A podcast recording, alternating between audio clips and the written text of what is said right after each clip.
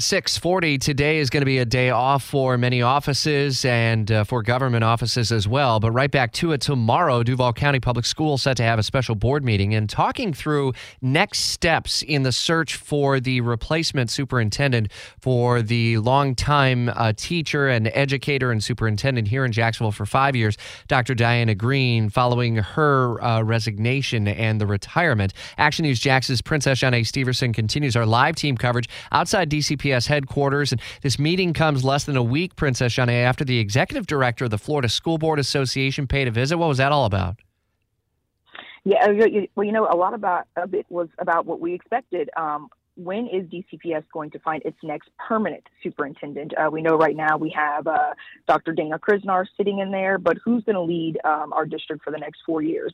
Um, when listening to that meeting, it was actually surprising that before they can start that search, there's actually a few things that they need to consider. Uh, one of which is who's going to help them, and uh, oftentimes a lot of districts throughout the state have relied on their HR department. We're learning that that might not be the best resource just because HR doesn't have a lot of experience looking for uh, executive positions you know, two, let's get some community input out there. Um, you know, is there any any sort of overlap? You know, what's the transition between Dr. Kriznar and the next person going to look like?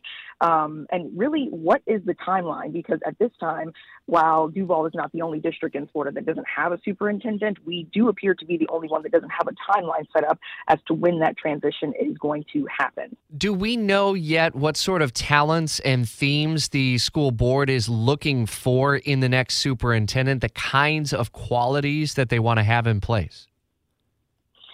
So far, uh, we know that they have a couple candidates. I believe we covered it a few weeks back um, at a meeting. But the big issue is that nothing has been decided. Um, and and I think that tomorrow's meeting uh, at noon is going to play a big part in that because this needs to be someone who's essentially going to you know lead all of our schools.